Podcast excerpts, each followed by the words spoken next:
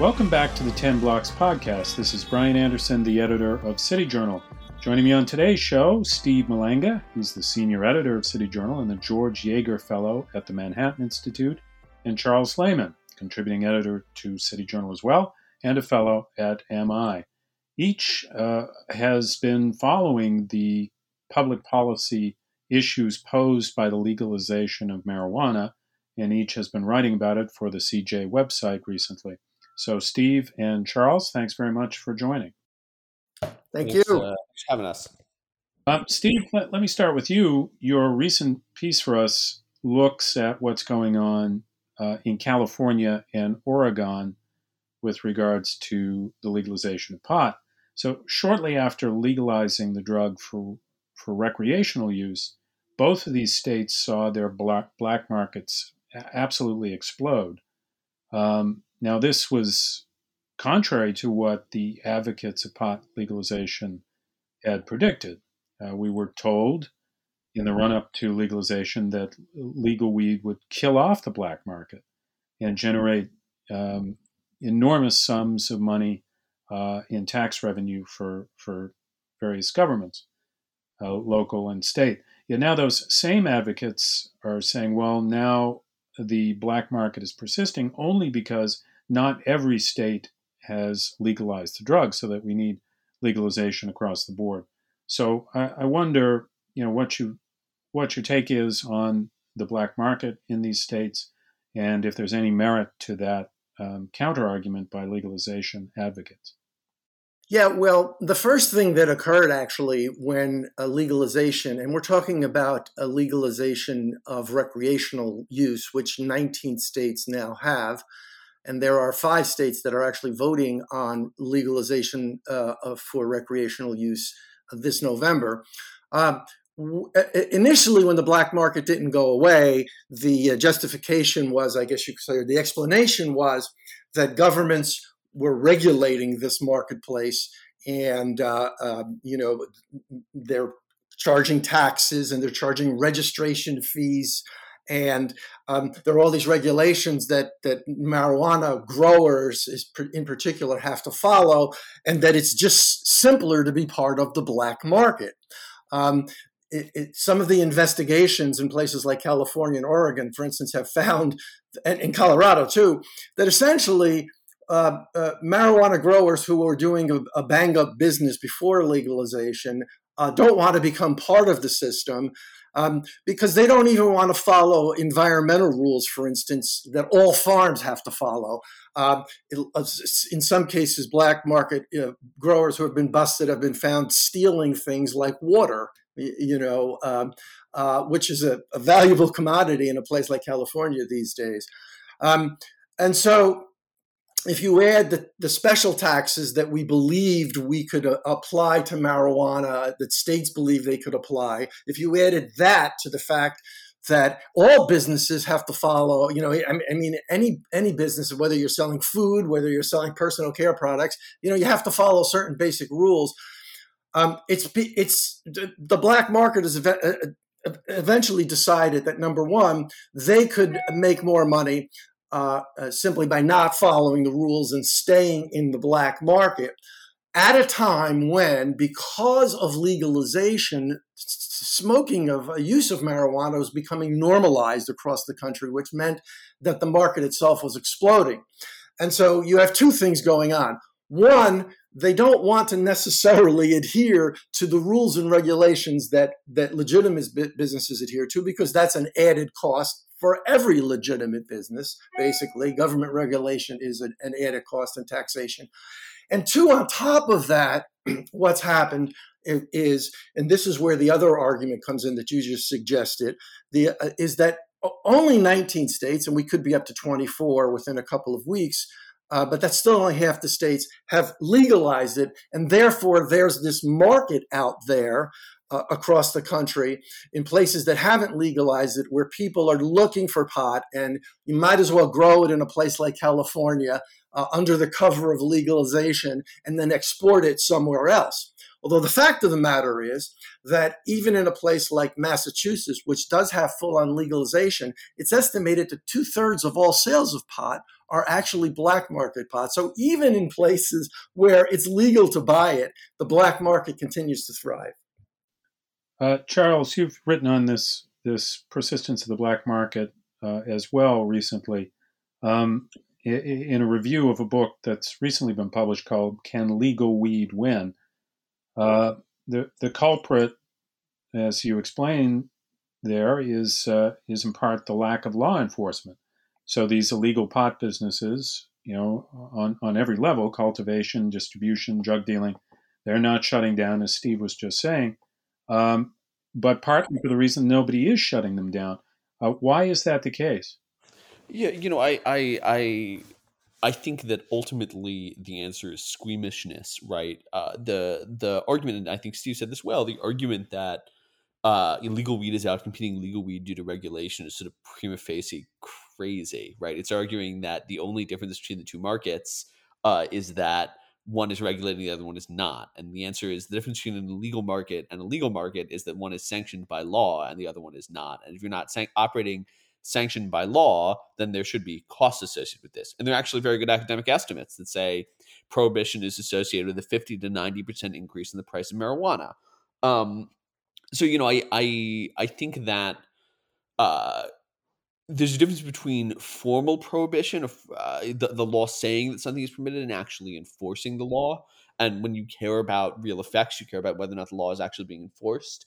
I think what we're seeing in a place like new york is that there are dozens like new york city is that there are dozens of illegal dispensaries unlicensed dispensaries popping up. The squeamishness on the part of law enforcement the city and the state of going after the people who are operating these illegal businesses. And there's a simple reason for that which is that there has been a cultural drumbeat for over a decade saying that marijuana enforcement and drug enforcement more generally is immoral, racist, and otherwise destructive. Um, the, the, the theory the theory has been that people in the black market are legitimate business people who are just being stopped from carrying out legitimate business by criminalization and so we need to bring them into the legitimate market why of course would you go after the those same people? Why would you think it was illicit to go after those same people? And you know the, the, the reality is people who operated in the illegal marijuana market are criminals. They aren't just by definition criminals. They're also of a criminal tendency which is to say they think it's a good idea to make their living operating outside the law.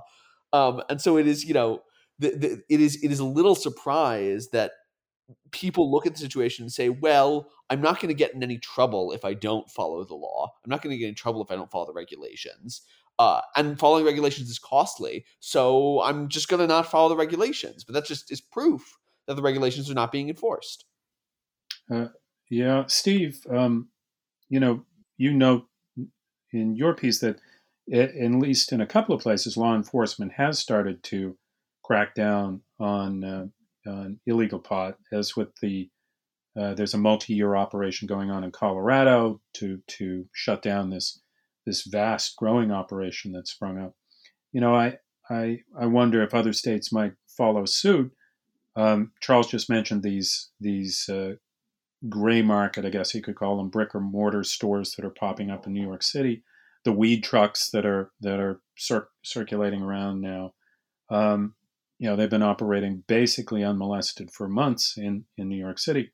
But once, you know, once uh, the limited number of licenses is issued to the various commercial uh, legal marijuana dispensers, will that create a lobby for real enforcement, or is this kind of gray market or or tolerated black market going to continue? Do you think? Yes, well, uh, the irony of the situation is that, as Charles suggested, and, and when I wrote about the, the uh, rise of the black market in legal states a couple of years ago, this was the case. That uh, um, I quoted a, a, a California official as saying, "Do we really want another war on drugs. We, we, we, were supposed to end the war on drugs. And so they were, as the, the words of Charles, was squeamish at that particular time. And they were squeamish because originally the whole idea was a war on drugs was really a war on people who were just kind of pursuing this well, you know, increasingly uh, benign uh, uh, uh, occupation of, of selling marijuana, which since 38 states have, have medical marijuana, you know, people now view marijuana as being benign, uh, you know, as a, a, safe product. Now, there's a whole other discussion about that because increasingly the marijuana that's being sold there doesn't seem to be safe at all, and we're seeing many more studies on that. But that's a whole other discussion. So, so there was this squeamishness. But as you say, what happened is the legal market created a lobby of, of business, legitimate businesses who are now, they are the ones complaining. They're the ones driving uh, this notion that we're never going to have um, a, a, a, an adequate legal market unless we have a basically a new war on drugs, a new war on pot. And so, uh, Oregon, uh, uh, uh a, couple of months ago, um, they essentially devoted they out of their budget 25 million dollars to a new enforcement policy to to essentially uh, uh, suppress the black market in that state. And it, uh, it, involves using you know all kinds of different government agencies. California they used to have when when pot was illegal for all the years that pot was illegal in the state they had a seasonal uh, campaign against illicit growers that you know during the, the prime growing season Ironically, they've now taken that seasonal campaign and made it a 12 month of, uh, out of the year campaign, putting together all different agencies within the state and federal agencies, including assigning the National Guard in California to the idea of suppressing the black market.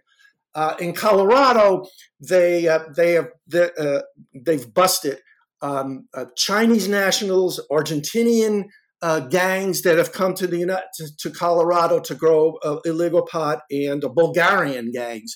So they, you know, you know, and, and, part of what's driving this is there actually are um, newspaper stories about the violence that that accompanies this. Uh, itinerant workers uh, uh, essentially being in, imported into California, being mistreated, uh, dying on on these farms. Um, so so there, it's like there's there's a new scandal uh, that's arising, and and and the squeamishness that Charles talked about is disappearing in part because there's a lobby saying you know you want us to pay taxes and and but but we you know we can't succeed in this environment. And then there's also a lot of bad outcomes like violence arising from this. Homicides in places like Denver's has never disbanded. It's kind of like marijuana, you know, enforcement uh, uh, um, mechanisms in the police department, even though uh, uh, it's been legal there. Recreational pot's been legal there for quite a number of years now. So, so this is this is a new, I guess, war on crime that we're seeing,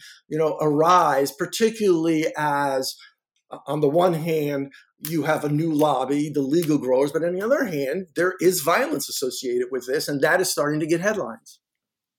Uh, Charles, um, uh, you know the the the idea behind this legalization drive is in part based on social justice considerations, I guess, uh, but it's also being touted now as um, uh, an economic development tool. Uh, so New York, Eric Adams has really gotten behind the idea of legalized pot as a way to generate revenue for the city. Um, you know, you're, you're, seeing these these pot dispensaries spring up, legalized pot dispensaries are, are about to spring up in, in very many communities throughout New York. I, I wonder though if if uh, you know there's really any credit to that argument that this is going to drive any kind of economic development. Uh, the short answer is no. Um, so, so the book that you alluded to that I reviewed for City Journal, "Can Legal Weed Wins?" by a pair of economists, Robin Goldstein and Daniel Sumner, UC Davis, the agriculture economists. Um, and they basically, in the book, they make the point that when marijuana legalization is being rolled out, there were all of these wild estimates being suggested by advocates that you know this would close states' uh, fiscal gaps, that it would be the godsend to end all godsends. Uh, the reality is just it's not it's not playing out like that. The the ballpark is you know maybe uh, in the last year something like a few billion dollars across uh, across um, all legalization states. Uh, there was a Barclay estimate that's something like twelve billion dollars by twenty thirty. And is that nothing? No. Is that a lot of money? No, not really. Um, a big part of the reason for this is because uh, of the illegit because of the illegitimate market that people continue to stay in the illegal market, the unregulated market, rather than shifting into the taxed market, the the regulated market. Um, and you know, one one solution to that problem is to change the costs by reducing uh, the tax rates. I think there are arguments for and against, but the reality is, if you want to shift people, if you want to increase consumption in the tax market, you have to cut taxes so your revenue still stays low. And I think this is like reliably true across most uh sin taxes. There are there's sort of I think incentive reasons to want to tax uh sin goods, but they aren't necessarily the uh the budget aids that they often presented as. Um, you know, Steve, you alluded to uh, the the um, more that we're learning about some of the effects of of pot consumption. Um, so there are social costs to this legalization that that um, some critics are saying haven't been taken into consideration enough. I, I would agree with that 100%. I wonder if you could survey, you know, what we know about um, the, you know, the safety of, of pot consumption. What what some of the links uh, are, are, that we're seeing, and, and, maybe Charles, you can speak to this too as as a final question, uh, both of you. Um, you know, are are there going to be significant social consequences uh, to legalization? So Steve first, and then and then Charles. Yeah, well, you know, the first thing to to is that modern pot is not your parents' pot. It's not your grandparents' pot.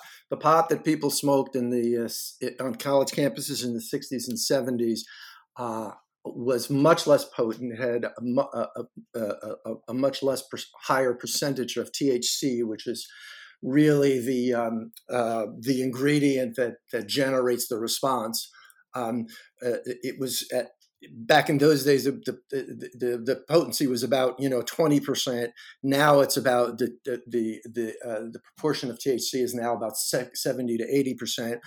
And um, one of the thing it, it it has you know tremendous psychological effects. Um, a, a Danish study basically estimated that smoking pot regularly has uh, the highest, what they call conversion rate to schizophrenia, meaning the tendency to cre- create schizophrenia uh, results in uh, ordinary users. The highest conversion rate of any uh, of any drug that's out out on the market now, including meth or opioids. Um, there are a couple of Danish studies which um, put the chances for a regular user of uh, marijuana with a 70 to 80 percent proportion of THC uh, of developing schizophrenic tendencies at anywhere between 20% and 50% of users, which are just uh, kind of enormous numbers. Um, so there are there have been quite a few articles uh, uh, about uh, you know in scientific journals about this issue now, and you know there is not you know there is not necessary there are there are countries that have pushed pause on this, including the UK, that are not heading towards legalization at anywhere near the rate that we are.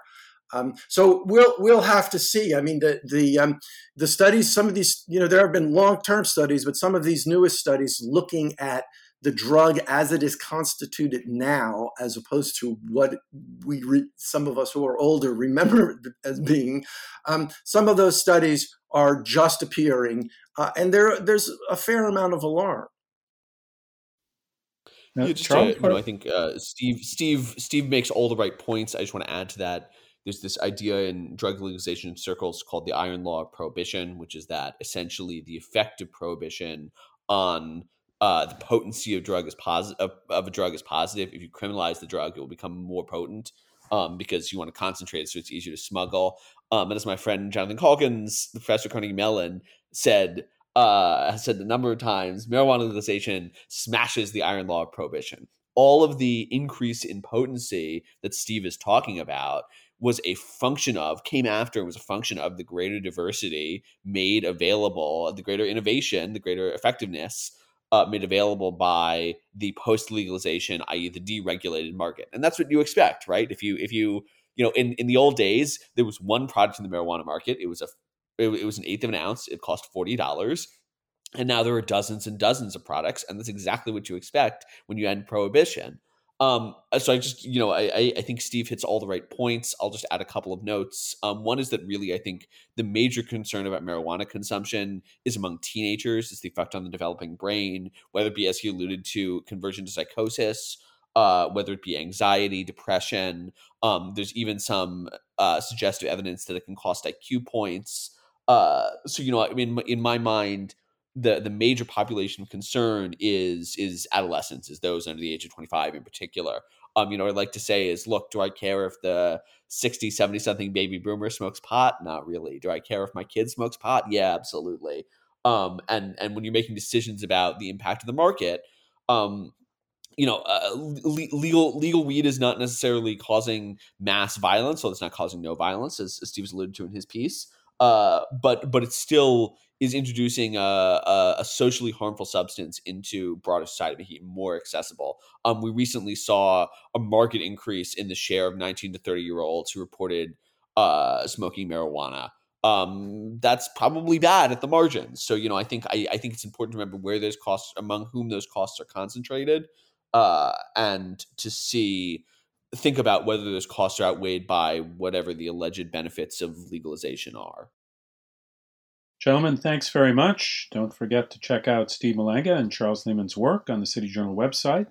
That's www.city-journal.org. Their recent uh, pieces on marijuana legalization can be found there. Uh, we'll link to their author pages in the description. You can also find City Journal on Twitter at City Journal and on Instagram at City Journal underscore MI. And uh, as always, if you like what you've heard on the podcast, please give us a ratings on iTunes. Charles, Steve, thanks very much. Thanks for joining us for the weekly 10 Blocks podcast featuring urban policy and cultural commentary with City Journal editors, contributors, and special guests.